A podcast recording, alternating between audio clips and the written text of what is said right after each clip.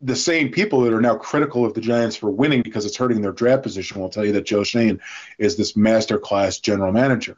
Well, those two things cannot be true. You cannot believe that the Giants are leading further into mediocrity and that Joe Schoen is a great general manager who's not capable of balancing those things out it's just it, it makes no sense to me. It's not a standpoint that I can rationalize because if you believe that Joe Schoen is a great general manager who's capable of making things happen both in free agency and the draft, then it doesn't matter where they pick in the draft. If he's a good talent evaluator, he's a good scout, and he's capable of finding good talent early and deep in the draft, then it really doesn't make any difference where you pick because they'll be able to find the guys that work for this team and fit within the systems. Welcome into the Giants Wire podcast. It's great to have you with us. Ryan O'Leary here playing host, joined as always by my good buddy Dan Benton, aka the Great Danton. The Giants Wire podcast is powered by the USA Today network and available on whatever platform you like best. Go ahead and rate, review, and subscribe to the pod. If you haven't already, we appreciate your support. Hey, Dan, how you doing? Or should I say, forget about it. I think unfortunately we got to do away with the Danton nickname because uh, I haven't been so great at predicting the Giants this year. We'll keep trying. Uh, we'll get into that. Yeah, we'll, we'll get we'll that. We'll get into that here in a minute. But uh, boy, what a wild week it was. Certainly didn't play out in, in a way that I or many anticipated. And um, I, usually, when you use the term "the train has come off the tracks," that's a bad thing. Uh, but in the case of Tommy DeVito, the train has completely come off the tracks, and that's absolutely a good thing.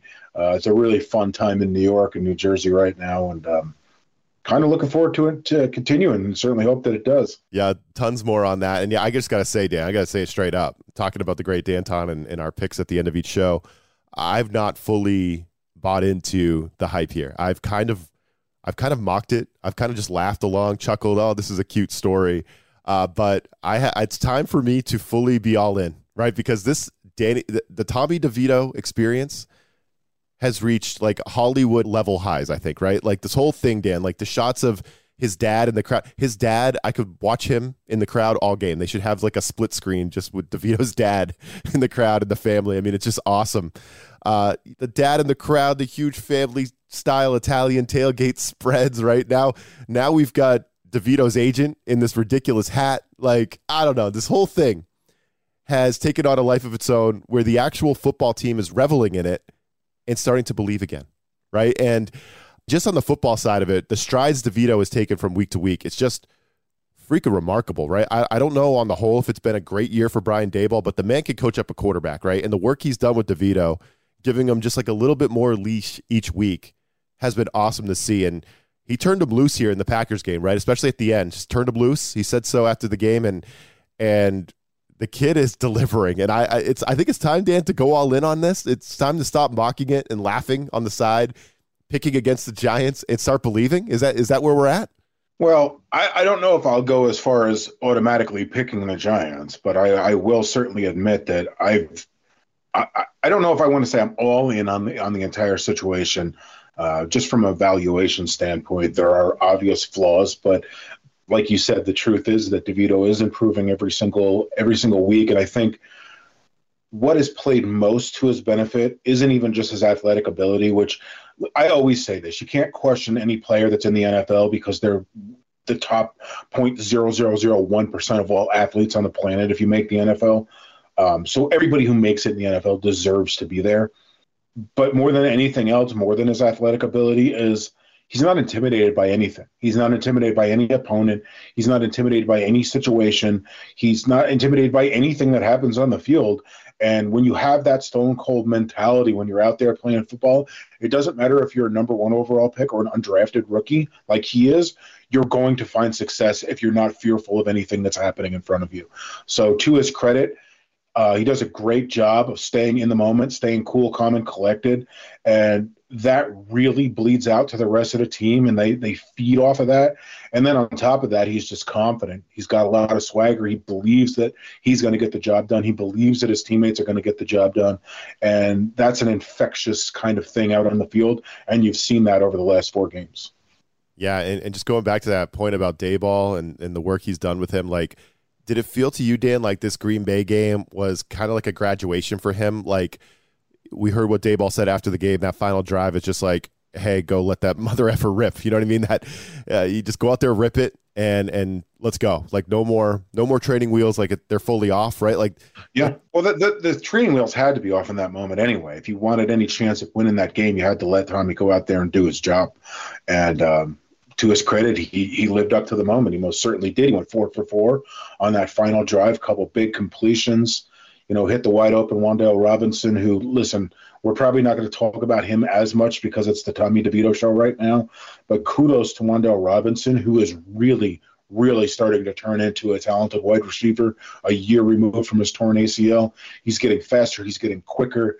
Um, he's he's a dynamic talent that can run the ball. He can catch the ball. He was running good routes. He's starting to look like Sterling Shepard in terms of his elite elite route running ability. And um, yeah, just absolutely credit to him. It, he he's going to be overshadowed, unfortunately, unjustly, um, because of everything Tommy DeVito right now. But the Giants do not win that game without Robinson, so I wanted to make sure he gets his due too. Yeah, his his quickness out there is is hard to miss. Uh, he is he's looking good. He's looking good to see him healthy finally. Good to see what yeah. he can do out there. Uh, but yeah, it's it's just DeVito, DeVito mania, Dan. It's taken on a, a life of its own. Uh, DeVito's being compared to Tom Brady and Daboll pressers. I thought that was so ridiculous. Daboll's like, guys, guys, guys, guys, please. Uh, I heard uh, former NFL executive Scott Pioli on the NFL Network this week. I don't know if you caught this, Dan, but guy who worked with Daboll for years out in mm-hmm. New England. Uh, he said this week that DeVito could could definitely continue as a starter in 2024. That's where this is going. Uh, I know DeVito's agent, uh, Sean Stellato, is that how you pronounce it? uh, mm-hmm. with the with the get up and the viral sensation with Peyton Manning. what did what did Peyton call him? Slimy, something like that. Slimy, yeah, slimy. So he's been doing the rounds on on uh, you know every podcast and radio show you could imagine, and he's been saying it too. He said he said straight up that his client could beat out Daniel Jones for the dro- job next year. So the kid's the toast of the town, the region, overnight internet star, Dan. But how far is too far? Can we take this? Is this getting is this as serious as people think it's getting? Is, is it, you know what I mean? Like this is well, this is wild right now. Yeah, I could. T- I'll start here, and I'll tell you this. Um, Tommy DeVito's not Tom Brady. All right, like I, I think that's just, and I know the reporter tried to like preface that whole thing with I'm not making the comparison, but can you compare? And it's like, no, don't stop. Just it's like Bill Belichick being asked about Lawrence Taylor compared to some modern player. Just yeah. just quit it. Just pump the brakes. Chill out. This is fun. The Giants are winning. They're they're certainly more effective on offense. They're still averaging just 21 points per game. Tommy DeVito, listen, he's making the plays when he needs to make them, but there are plenty of flaws. He'll be the first to admit that. Brian Daboll says the same thing. There's a whole lot to clean up. And I know that winning cures all and masks a lot of issues and all that sort of stuff. And it's great that the Giants are back in playoff contention, which again we'll get into here in a moment. I find that unbelievable that we're having that conversation. Um, but as far as the Brady comparisons, the he's the future long-term starter of the New York Giants. Just chill, guys. Take a deep breath. Enjoy the moment. Let's calm down a little bit. Like, could this all come to fruition? Of course it could. I could also go win, you know, the mega millions and become a billionaire overnight, but the chances of that happening are, are pretty slim. That being said, what Tommy DeVito is doing is he's leading the Giants back to the play to the playoff hunt by protecting the ball. He's in, learning increasingly more on a weekly basis to avoid the sacks. Some of it's not pretty, but he's he's at least getting away. But like I said, the key there is he's protecting the ball, and that that ball protection is allowing the team to be competitive late in games. The defense, in particular, continues to take the ball away and give it to the Giants' offense in good spots. That's obviously helping to a tremendous degree. If the defense wasn't playing the way they are right now, we probably wouldn't be having these conversations. Um, and, and, you know, when it comes to Daniel Jones and winning the starting job next year, like I, I, don't know if I'd go that far. I really don't. Do I think that it's good to have him in the quarterback competition? Absolutely. I think that'll push anybody that's on this team. Um, mainly just you know for his attitude alone, because he's going to go in there with the confidence that he can win the job, and he's obviously improving on a week-to-week basis. Where his ceiling is, I don't know. I don't think that anybody really knows at this point. Uh, but he does seem to have it. You know, whatever it is, Tommy DeVito certainly seems to have it. And the more he rounds into shape and more he develops as a quarterback, the better he's going to become. But he's a he's far, far, far and away different than Tom Brady, even in Tom Brady's second season. He's not there. The Giants aren't there. Uh, there's no telling where that's all going to play out next season, but uh, I still want to say, you know, it's fun. Uh, give give DeVito his credit. Tip your cap to him. He, he's doing the job well. Uh, but this is a team performance that's got the team where they are right now. This isn't just on the quarterback. The offensive line is playing better. The wide receivers are getting open. The defense is playing lights out. But um, if it was Daniel Jones under center and the team was losing these games, but the same stat lines we were going up, we'd hear all about how, oh, it's a typical Daniel Jones stat line. So, you know, again, winning cures all and it masks a lot of things. And and right now it's it's masking what are otherwise you know mediocre statistical performances. But again, that's not to take anything away from DeVito because without him playing like a stone cold killer that he is, the Giants probably aren't winning these games either anyway. Yeah, I think there is the it factor, like you said, the clutch factor. Uh, I agree. On the whole, it's it's not it's not all perfect. It's not all pretty.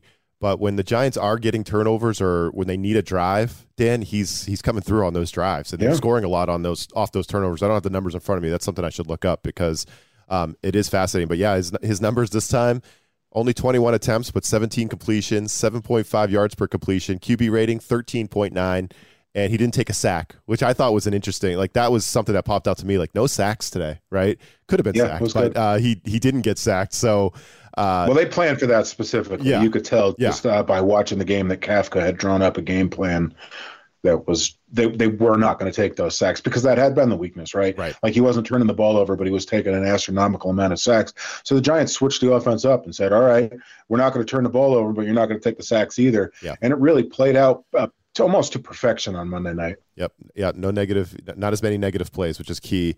Uh, but yeah, the defense is is they should be the story. But I think overall, it's just like the team reveling in the Tommy DeVito thing. Like he's brought some mm-hmm. juice to the team. The team is starting to play like they believe now, uh, and that is that is helping the defense. It's helping everybody. But yeah, the Tom Brady stuff. It's like people forget that Brady was drafted in 2000, not 2001, when the Patriots won that Super right. Bowl. So he had a year right. under his belt. He was the fourth quarterback. The Patriots uh, kept four quarterbacks in 2000. Brady uh, was the backup by 2001. And I think behind mm-hmm. the scenes, they could see that he was already better than Bledsoe. But it, the experience of Bledsoe, he had this huge contract he had just signed. Like they were not going to make the change at the beginning of the year, but they already liked Brady. He was on the come, and when he got his chance to play, it was it was kind of over. So it's a totally different scenario of DeVito coming out of nowhere. Like Brady was kind of on the rise behind yeah. the scenes, if you were paying attention. But yeah, we we could get into a rabbit hole well, about the Patriots. Yeah, to, to, to some degree, that's true about DeVito, though. You know, not not to the whole Brady degree, but it's, you know, back in the preseason, people forget. You know, Tommy DeVito made some impressive plays that kind of opened some eyes back then. Mm-hmm. Like, mm-hmm. you know, it's not like he totally just burst on the scene out of nowhere. I think that that perception was sort of created, and perhaps rightfully so, by his initial appearances this year, where the Giants just didn't want to even let him throw the football. I didn't believe in him. Which, yeah, I was like, yeah. this guy gives you no shot. I, I think I said that on yeah. the podcast. Yeah, but yeah, you did. And, and look, at at the time, that was a, that was a fair criticism because, and and listen, maybe that wasn't Tommy DeVito's fault. You know, maybe that was a product of something else. But whatever the case was, they weren't allowing him to produce on the field at the time, and that kind of called into question um, what he could bring to the table because they apparently didn't trust him to bring anything to the table. So, really, more than anything else, is a credit to him uh, for just sticking with it and, and, working hard. And by all accounts, that's exactly what he's doing. He's got a very like Eli Manning and Daniel Jones like approach to detail, approach to work. Stay, you know, first one in, last one to leave, and and that's how you succeed in this business. And that's that's you know that's again a credit to Tommy DeVito. But um, I, I, wouldn't I, I wouldn't go as far as to say that he just randomly burst onto the scene because th- there were instances in the preseason and during training camp where it was like hmm, maybe this kid does have something. Uh, he he needed a lot of development. He still needs a lot of development. There were quite a few throws, particularly in the first half on Monday night. I even texted you at one point and said you know he's missing wide open guys. These are these are throws that Tyrod Taylor would make, and and again, that's not a knock on on Tommy DeVito. It's a reality of the situation. Those were throws that Tyrod Taylor would make, but again, you know DeVito rebounded in the second half and then began making those throws. So, you know, it's not just a long term development; it's incremental development within the game itself, and that's again a credit to him and the amount of hard work that he's putting in. Yeah, no, that's good insight right there. I mean, yeah, the the week to week development improvement, Dan, has been shocking. It's been shocking. And now, what was he? He was the NFC Player of the Week or something. Uh, is that right? Yep, NFC off- NFC Offensive Player of the Week. Pretty yeah. good. Along with uh, along with Zach Wilson uh, as the AFC Offensive Player of the Week, just like we all predicted. Of course, yes, those are yeah. two of the top quarterbacks in the league, baby. Uh, so like, I- am loving this thing. I'm I- I'm starting to uh, I'm starting to switch from mocking this to actually believing it. Dan, this is pretty fun. I'm I'm all in on this whole experience. Most fans are loving it too. Some are are very angry though, Dan. The Giants have won three straight, so there's some fans that are just stuck in this rut where they want uh, the you know as good draft pick as possible in 2024, and they they can't get over that, and they can't enjoy what's happening in front of them. And the, these games are fun. The, the, the atmosphere is fun. The the shots of yeah. DeVito's family and the agent, and this is just how can you not enjoy this? But there there is a big segment of fans that I mean, I'm seeing the. Uh, the FUs all over Twitter, the Giants wire, when you guys are just yeah. harmlessly tweeting about the playoffs and them being alive in the hunt, which is, you know, factually, it's factual. You know, it's it's mathematically fact. They're a game out right now, so yeah. Uh, some are loving it, but some are very angry, Dan. And you think that has you think that says something about their their trust or lack of trust in Joe Schoen? Well, yeah, I, I, find it to be sort of a interesting and almost hypocritical approach to this entire thing because the argument has been that in order to get better, the Giants need to lose, and if they continue to win, they'll be forever mired in mediocrity, which makes no sense whatsoever because the one way to get out of mediocrity is to win football games, and the same people that are now critical of the Giants for winning because it's hurting their draft position will tell you that Joe Schoen is this masterclass general manager. Well, those two things cannot be true. You cannot believe that the Giants are leading further into mediocrity and that Joe Schoen is a great general manager who's not capable of balancing those things out. It's just, it, it makes no sense to me. It's not a standpoint that I can rationalize because if you believe that Joe Schoen is a great general manager who's capable of making things happen both in free agency and the draft, then it doesn't matter where they pick in the draft. If he's a good talent evaluator, he's a good scout, and he's capable of finding good talent early and deep in the draft, then it really doesn't make any difference where you pick because he'll be able to find the guys that work for this team and fit within the systems.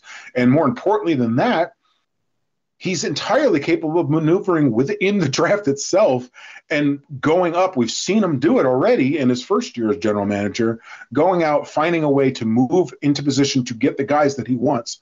So by winning, the Giants aren't damaging those things. Perhaps it's making it more costly to get some of those top talents, assuming the Giants go for them.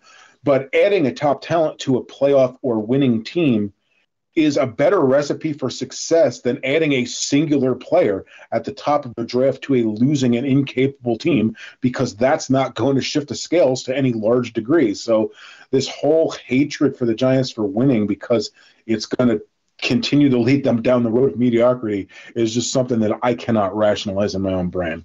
Yeah, it's it's uh it's a, a real thing now. I don't know if it's like a social media thing, Dan, but this whole like wanting your team to lose when you're when you have a rough start to the season. I mean, I, I do I do a show like this with the Broncos wire. The Broncos were one in five. John was talking about how he wanted them to tank and get Caleb Williams, and I was like, John, you don't want that. You don't want that. And we argued about it for weeks, and now we're talking about the playoffs with the Denver Broncos. You know, I mean, like this is what mm-hmm. happens mm-hmm. in the NFL. You you there's like this tendency to throw in the towel and want your team to suck. Uh, and it's just like you don't want to suck so bad that you get down to the bottom of the draft. You really don't, because I don't think I don't think it's as easy as people think to climb out of that thing. Once you get into that basement where the Panthers are right now, uh, where my Patriots are, Dan, it takes a while to climb out of that. Like the Patriots, for example, yeah, they're picking number two. There might be Giants fans out there that wish that they could switch places with the Patriots right now, but they're going to have to completely rebuild their offense, completely gut it and rebuild it. And it's going to take years. And there's there's a long rebuild coming in New England. Do you want really want that? I don't know. Uh, so well, the other yeah, well that's the other thing. That's the other part of this. When you lose, jobs are lost. And when jobs are lost, yeah. system change. Right. And when system change, current personnel doesn't match incoming systems, and it leads to a rebuild. We've seen this happen, this cycle with the Giants, every two years for almost a decade at this point. It doesn't work. It's never worked, and losing and tanking and costing jobs is not going to change that. It's just going to create a, an even larger mess for the team to to kind of crawl out of. So the best chance of getting off the road to mediocrity is just winning football. That's it. Doesn't matter how you do it. Just find ways to win. Find players that fit the systems. Keep winning. Keep coaches and assistants in place and allow the players that you bring in to develop within those systems. That's the best way to win and sustain winning football in the NFL. Yep. You, you want to keep building momentum instead of having constant setbacks, right? Uh, you build a winning culture. I think that's what Brian Daboll and the staff, Joe Schoen, are trying mm-hmm. to do, and and I think that's just we got fans that are like pissed about the Giants winning three straight here, and I guess now they're picking eighth overall instead of fifth or whatever it was a couple weeks ago. It's like mm-hmm. uh, I'm not going to say anything to you personally. Obviously, everyone's uh, allowed to consume sports the way they want, but like try to find a little bit of joy in this. try to try to find a little. This, I don't know how fun. you're not. Yeah. I, I, don't know how you don't find find a way to find joy. This is yeah. This is highly entertaining. All right. Listen, I understand being miserable early in the year. Like we talked about. Listen, we went through the Joe Judge era, man. Like yep. we know what it's like to be on the other end of that. That sucks. This doesn't suck. This is fun. This is entertaining. The Giants are playing meaningful December football. They're going to play the Eagles on Christmas, likely with the chance to to climb back into the lead and control their destiny to, to go to the playoffs potentially. Like, how do you not find entertainment and joy in that? I just don't understand. And and you saw it on Monday night. Like you said it to me before we came on air today. It's it's crazy because it's not just angry fans, it's vile fans. Like winning has damaged their identity of misery and they can't stand it. Like they're they're upset because there's reasons to be happy. And I think it's sort of like a modern social contagion, a generational difference between what is and what came before and how identities are so tied up in victimhood and, and, and misery and the need to be sad and to have some some kind of anchor holding you down and and once you're free I don't know. It's it's almost like they kind of lose control and they, they don't know how to live in that world where things are okay and you can you know have your own personal responsibilities and your own control and you're capable of being happy and finding joy in something because it it causes them to lose some kind of meaning or something and and you saw it you saw it on our, our Twitter account on Monday night where very simple factual straightforward non-opinion tweets were getting just hammered F with disgusting yeah, vile yeah. horrible distasteful, even threatening in some points commentary. And it's like, where is this hatred and, and nastiness and misery coming from? Because your football team won a game? Like, what kind of backwards ass, bizarro world are we living in right now? It's wild, man. I know it's like it's sports, man. Just you can't find joy out of sports, and it's just miserable. And believe me, I should be miserable. I bet on the Packers, so I should be the one who's miserable. But I'm even here being like, man, this is so this is so good. This is so good. How can you not be all in? And and and I am. I, I'm I'm all into the point where I think the Giants, who are big underdogs here next week against the or this weekend, I should say, against the Saints. I'm I'm all into the point where I think they they got a real shot at winning this game. We'll talk about that here coming up next. Hear what the great Danton thinks about the matchup as well. First, hey, congratulations if you're still alive in your fantasy leagues. Week 15, first round of the playoffs. Uh, here's some fantasy advice from thehuddle.com for your matchups, and then we'll be right back. Welcome to the Fantasy Football Playoffs. I'm Cory Bonini of thehuddle.com here to bring you strong plays for Week 15. Los Angeles Rams quarterback Matthew Stafford versus Washington Commanders. Facing a top tier Ravens defense, Stafford passed for 294 yards and three touchdowns last Sunday. That gives the veteran 10 touchdowns to just one interception in his last three games. Meanwhile, Washington ranks dead last in passing yards allowed per game at 266, yards per attempt at 8.1, touchdowns allowed 30, and in the last five weeks, this matchup is 32% better than average. Nine quarterbacks have posted at least 25 fantasy points against the Commanders on the year. D'Andre Swift, Philadelphia Eagles at Seattle Seahawks. Another former Detroit Lion, Swift now has finished with fewer than 10 PPR points in four of the last five games after seven straight useful performances. Fear not, the matchup ahead is extremely favorable and gives Swift a valid opportunity to get back on track. Running backs have averaged the 10th most rushing yards, 5th most receiving yards, the 8th most catches per game, and a touchdown every 19.3 touches, which is the second highest rate since week 9. While risky, Swift's matchup alone makes him a strong play candidate. Wide receiver Romeo Doubs, Green Bay Packers versus Tampa Bay Buccaneers. Doubs managed four catches for 32 yards against the Giants. That's weak production, but he might be thrust into the clear cut number one role depending on what happens with injuries around him. Christian Watson has a hamstring injury, Dontayvion Wicks has an ankle issue, and rookie Jayden Reed potentially is facing a concussion. Against the shaky Buccaneers secondary, Doubs looks like a possible wide receiver 2 candidate, and this defense has permitted 19 receivers to reach double digit fantasy territory in PPR scoring. Tight end Isaiah Likely, Baltimore Ravens at Jacksonville Jaguars. A 54 yard score against broken coverage last week made an otherwise modest day much more appealing. Likely has drawn 15 total targets in his two starts since the Ravens lost Mark Andrews and that kind of stable role makes him tough to ignore in any format. The Jaguars have given up three touchdowns over the last 21 tight end catches faced, and only two defenses have allowed scores at a higher rate. This is the number 11 matchup for yardage allowed since week 9, but it's also a neutral 17th for receptions against in the last five weeks. Even still, there's no reason to get away from Likely with this favorable matchup, especially considering how volatile the position is. For more award winning fantasy football news, tips, and advice, please be sure to check out thehuddle.com.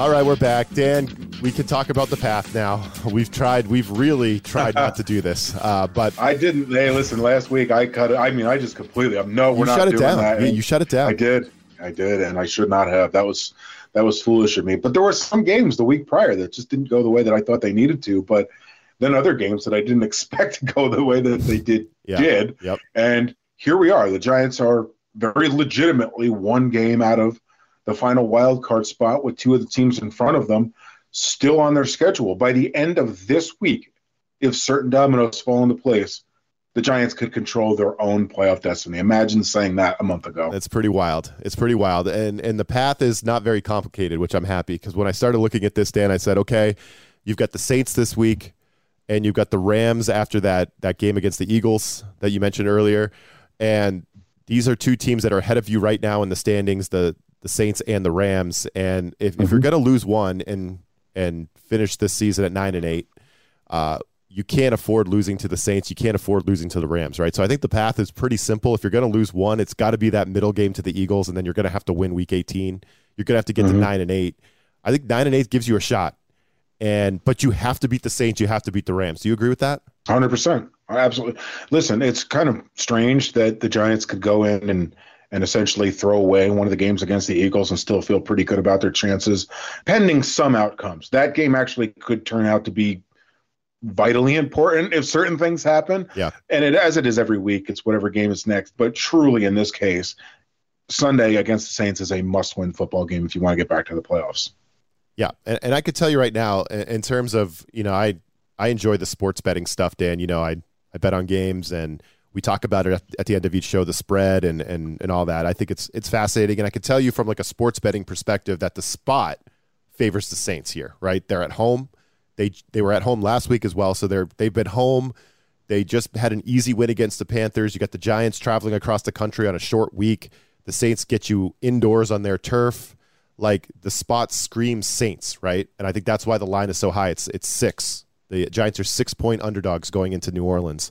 Uh, but Dan, that line's too high, isn't it? I think that It line's is. too high. It is Derek It is. Carr and Dennis Allen. I think it is. yeah, Derek Carr and Dennis Allen, easy fades when the Saints are big favorites. And I got more on that. But Dan, why don't you why don't you tell us a little bit about the matchup? What do you think? Well, I'll tell you what. I would have it, listen if it was Giants plus three. I probably wouldn't have griped with it too much. I think hmm. that plus six, and I actually think at one point on Monday night it was six and a half, and it was even before the game was over against the Packers. And I thought to myself, "Wow, that is an unexpected line. Like I didn't see that coming." You know, generally the home team will get three points, and you know, and, and then it's kind of a toss-up game from there. I thought maybe four, you know, but six, six and a half, I was kind of blown away by that. And it did drop a little bit after the Giants won, but nothing else changed in those in that span of those 24 hours. So I, I, I do find it a little odd that the that Vegas is leaning so heavily towards the Saints because I don't think, you know, this is a kind of a matchup that should lean so heavily towards the home team necessarily. Um, but you know, listen, they're the ones that you know make the, the big big dollars on this kind of stuff. And and and you know whatever you know that's that's their prerogative to to make that pick. But as far as this matchup goes like i think it all comes down to really the want. And, and i think right now it's it's who wants it more. And the giants are out there playing like a team who really really want it And I, I realize how simplistic that sounds, and there's so much more to the nuance of football and what goes into a game and yada yada yada. In my lifetime of watching the NFL, though, 90% of the time, the team that wants it more is the team that's going to win the game. And I went back and watched some of you know the Saints in the past few weeks, and yeah, they kind of cleaned up on a bad team this past weekend, but they're not a team that's out there that really looks like they want it. Ironically, the person on their team that looks like they want it the most is Jameis Winston, and by all accounts, he ain't getting in the game. So uh, I, I, do. I do go into this game tending to believe that the Giants are in a better place in terms of momentum and, and where they are mentally, and really, quite frankly, where they are in terms of where they're playing right now, particularly on the defensive side of the ball. So I did find the six odd, and I honestly, hey, as it's been traditionally for the Giants, they play better when they're the underdogs anyway. So I'm perfectly fine if it stays that way. Yeah, and they've they've got experience going into that building and winning a game too. I remember, uh, was it a couple years ago? Uh, two years ago. Two yep. years ago, Daniel Jones and the Giants went in there and they were big dogs and they won outright on a late late drive. Was it overtime? It was it was a late drive. I think they got they might have won it in overtime. I'll, I'll go back and check. Saquon. It yep. was overtime. Yep. Yeah, it was Saquon touchdown. Yeah. Yep. Yep. So. uh yeah, I, I just think six is way too high. And and when you whenever you see the Saints favored by this kind of number with Derek Carr and Dennis Allen, uh, from a sports betting perspective, fade them, fade them. Uh, Carr, this dude Dan to date, nineteen thirty seven and two against the spread as a favorite in his career. Dude's just a human ATM if you fade him as a favorite. Uh, so uh, you know, find a game where Carr now, and again, especially with this head coach where he's favored, and and you usually like the other side. But when you get a number like six, you got to really look at the Giants. So I love the Giants plus six. Can they win it outright though, Dan? And I and I think so. And you just mentioned Jameis Winston. I mean, that's a great point. Derek Carr has been playing through a bad shoulder injury. He had an AC joint sprain early in the year. He's been playing through it. Uh, he's been knocked out of games three times in on the season. So he started a game but got knocked out three different times. He's had concussions twice, including two weeks ago. Uh, and now he's got he, he even said it after the game against the Panthers. He's got four he's got three or four fractured ribs that he made sure he let everybody know because he's a warrior, Dan, and he's he has not missed a start all season long. He has not missed a start. So there's something there. I mean, the Saints had Jameis Winston on the roster. They went out and, mm-hmm. and brought in Derek Carr, and they have not given Jameis Winston one start, even against the worst team in football last week at home. When Carr was coming off a second concussion and has rib and shoulder injuries as well, Dan, they still wouldn't sit Carr for one week to let him rest up and heal up. They still wouldn't give the ball to Jameis Winston. So there's there's something there with Derek Carr. He refuses to come out of the lineup. Dennis Allen refuses to take him out of the lineup. And, and again, Dennis Dennis Allen and Derek Carr go way back. Dennis Allen was the guy that drafted him back in the, in the day with the with the then Oakland Raiders. Dennis Allen got fired shortly after that because the Raiders were horrible. But then Carr went on to have a, a decent career with the Raiders, and now they're reunited with New Orleans. So there's a thing there. Allen refuses to take him out of the lineup and put Jameson uh, unless Carr gets knocked out with an injury. But this is all to say the dude's not healthy. He's dealing with all kinds mm-hmm. of injuries. And I think the Giants' blitzing style with Wink Martindale and the way their defense is playing can get him uncomfortable. He doesn't want to get hit. He got sacked once in this Panthers game, and you guys could look this up on Saints Wire. He got hit once, Dan, this big sack in the Panthers game, and he immediately got up and started screaming at his center, Erik McCoy, and they were jawing at each Ooh. other coming off the field. That's never good. Yep. That's yeah, jawing at each other after the field, where they had to have like a public apology. They, they gave each other public apologies after the game, and uh, it was just a, a, lot. A lot's going on with the Saints right now. you know, a lot's going on with the Saints, and a lot of it starts with their underperforming and banged up quarterback. So it's a long way of saying I love the Giants at plus six, Dan, but I would I kind of like the money line as well. Uh, I think they could go into this game and win it outright, and I think that's where I'm leaning right now. Giants outright. I think they can get this game. All, all they have to do is not look ahead, and I, I, truly believe that. Again, I know people want to hear the X's and O's of it, and obviously the Giants have work to do. They're going to have to, you know, stop Alvin Kamara, who that's a potential matchup nightmare for them because he's a monster, particularly good. He's a monster. Yeah, yep. but again, the way I, am looking at it is they got to go into this game and they got to continue not beating themselves. They got to continue to play the defense the way that they've been playing defense, and they need to make sure they're focused on the Saints and not the Eagles. And if they do those three things, I truly believe they're going to come away and win this game. And given the way that this season started, the momentum they have right now, and how they're feeling in that locker room, they're not ready to turn back the clocks and go the opposite direction yet. And I don't think they will be again for the remainder of this season. They're starting to believe in themselves on a player to player basis. Um, they're all starting to play better. They're not, listen, they're not beating anybody up. They're not winning going away. They're not dominating on the offensive side of the ball. Special teams unit, let's not even get into that. They really need to clean that mess up. Um, but defensively, in particular, like we mentioned multiple times on this podcast, they're playing at a near elite level, especially when it comes to takeaways. And if they continue to play that way defensively, everything else will continue to fall into place. Just give Tommy DeVito, give the offense, give Saquon multiple opportunities, give them good field position, and they're more than capable of putting up enough points to win these games.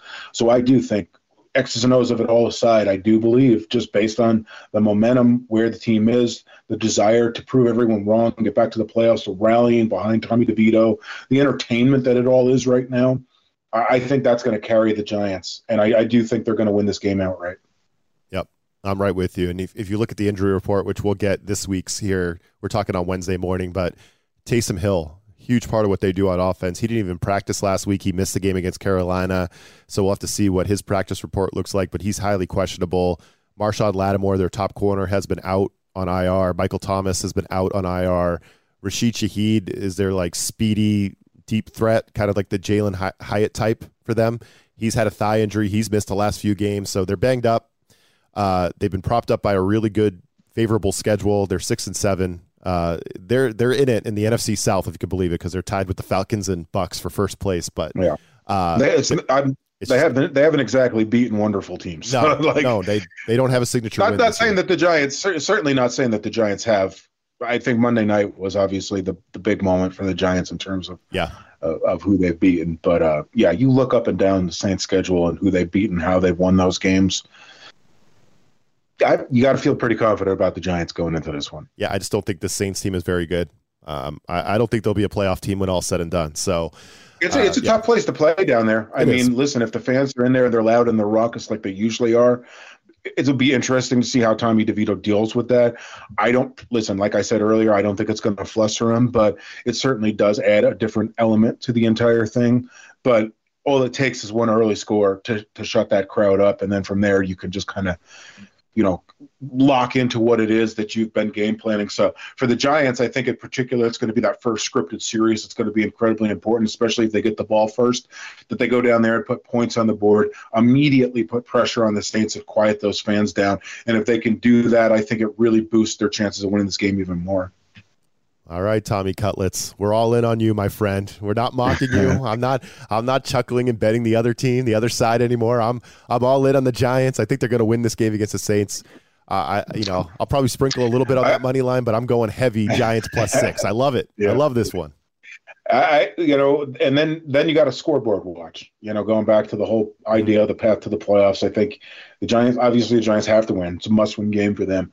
And then you got a scoreboard watch. They do need a couple kind of miracle wins to come out of this uh you know this weekend like the panthers beating the falcons is, is a prime example of one that's probably not on their side. Could happen though. But um it could. I mean, listen any given sunday you know what i mean? Like any given sunday anything could happen. So the teams that the giants are rooting for this weekend it's going to be the buccaneers it's going to be the panthers it's going to be washington which is always weird having to root for washington. That's correct and then you know and then you're going to have to root for the eagles. But those four teams win the Giants take care of business. We come back on this podcast next week. They're going to have their own playoff fate in their hands if those things happen. It's pretty awesome. Who would have? It's amazing to think that we're at that point. Honestly, I mean, it was early in the year, just getting just completely blown out of games. You know what I mean? Mm-hmm. Like just it was just ugly. They had no quarterback, mm-hmm. and uh, here we are now. And let's be honest, like Philly's going to come in mad. They're going to come in mad. They're going to come in hot. They're going to want to destroy, you know, Seattle. And um, if they're real, like everybody claimed they were just a few weeks ago, they'll win that game. And I think, I think they you will. know outside yeah, and outside of that game, like the Buccaneers, Packers, like the Pack the Packers were hot, but the Giants just put a blueprint out on them. And uh, you know, it's entirely possible for the Bucks to win that game. Um, you know, and you never know with Washington. You never know what team's going to show up. They're really wildly inconsistent, and they could be great one day and terrible another day. But I don't feel like they're completely you know, out of it when it comes to playing the Rams. The game that that's really going to be the key for the Giants is going to be that that Panthers Falcons game, and you kind of just hope that Desmond Ridder has one of those really bad games that he had early this season where he just can't get out of his own way. And if those things happen, we're going to be talking about a Christmas Day game against the Eagles where the Giants could further distance themselves from the field and essentially punch their ticket to the playoffs if they can win that game and then go beat the Rams. It's pretty, and that's just that's amazing when when you think about where we were just a month ago. It's amazing and it's fun. It's a good thing. It's what you want. This is we want meaningful games. Uh, this is what it's all yeah, about. And, and listen, no matter what else plays out in the NFL this weekend, it doesn't matter as long as the Giants win. They will go into Philly on Christmas Day with a chance to regain control of their playoff fate. Awesome. And as a Giants fan, a lifelong Giants fan, and I, I could speak for most Giants fans. I normally would say all Giants fans, but there are plenty that are going to want them to lose that game. Um, there is no greater Christmas gift. There would be no greater Christmas gift to the Giants fan base than to go into Philly on Christmas Day and beat the Eagles, finally getting that monkey off the back to essentially push yourself back into the playoffs for the second straight season. I could think of no better holiday gift for the Giants than that. Oh, the, the gift would just be seeing the that the Eagles coach's face, Sirianni on the sideline. Nick Sirianni, yeah, yeah, make him make him cry. Just the look on his face losing to the Giants. You know, uh, you know, week what sixteen or whatever that is. Let yeah. me, I'll tell you this too. I'll tell you this too. If the Giants win on Sunday and they go in and beat Philly, you think the Tommy DeVito stuff is crazy now? It will be unbelievably wild and insane if he goes into Philly and beats the Eagles in Philly on Christmas Day. I, I can't even imagine. Oh, if he beats what Philly, the national media is going to do with that. If he beats Philly, he's getting a contract extension after the game. I think that's what's going to happen. he's getting his own movie if yeah. that. Oh, yeah. Like, he might have his own movie in the works already. Uh, so yeah, he, he, will be his face will be plastered on every single video board in Times Square. It'll be the it'll be the craziest thing you've ever seen. Yep, it's it's it's totally i'm all in. I'm all in for all this. I, this is what i want to happen. This is what i need to happen dan. So uh, yeah I, am here for it. And i know giants wire as always has it all covered for the latest tommy devito mania. Check out giants yep. wire. Dan and the crew have it locked down. And uh, yeah enjoy some football this weekend. Giants saints big game. And again this saints team is not very good. I think i think the giants have a shot even though they're six point dogs. We'll be back next week to break that one down. I can't wait for Dan Benton, I'm Ryan O'Leary. Thanks for joining us on the pod as always. We'll catch you next week.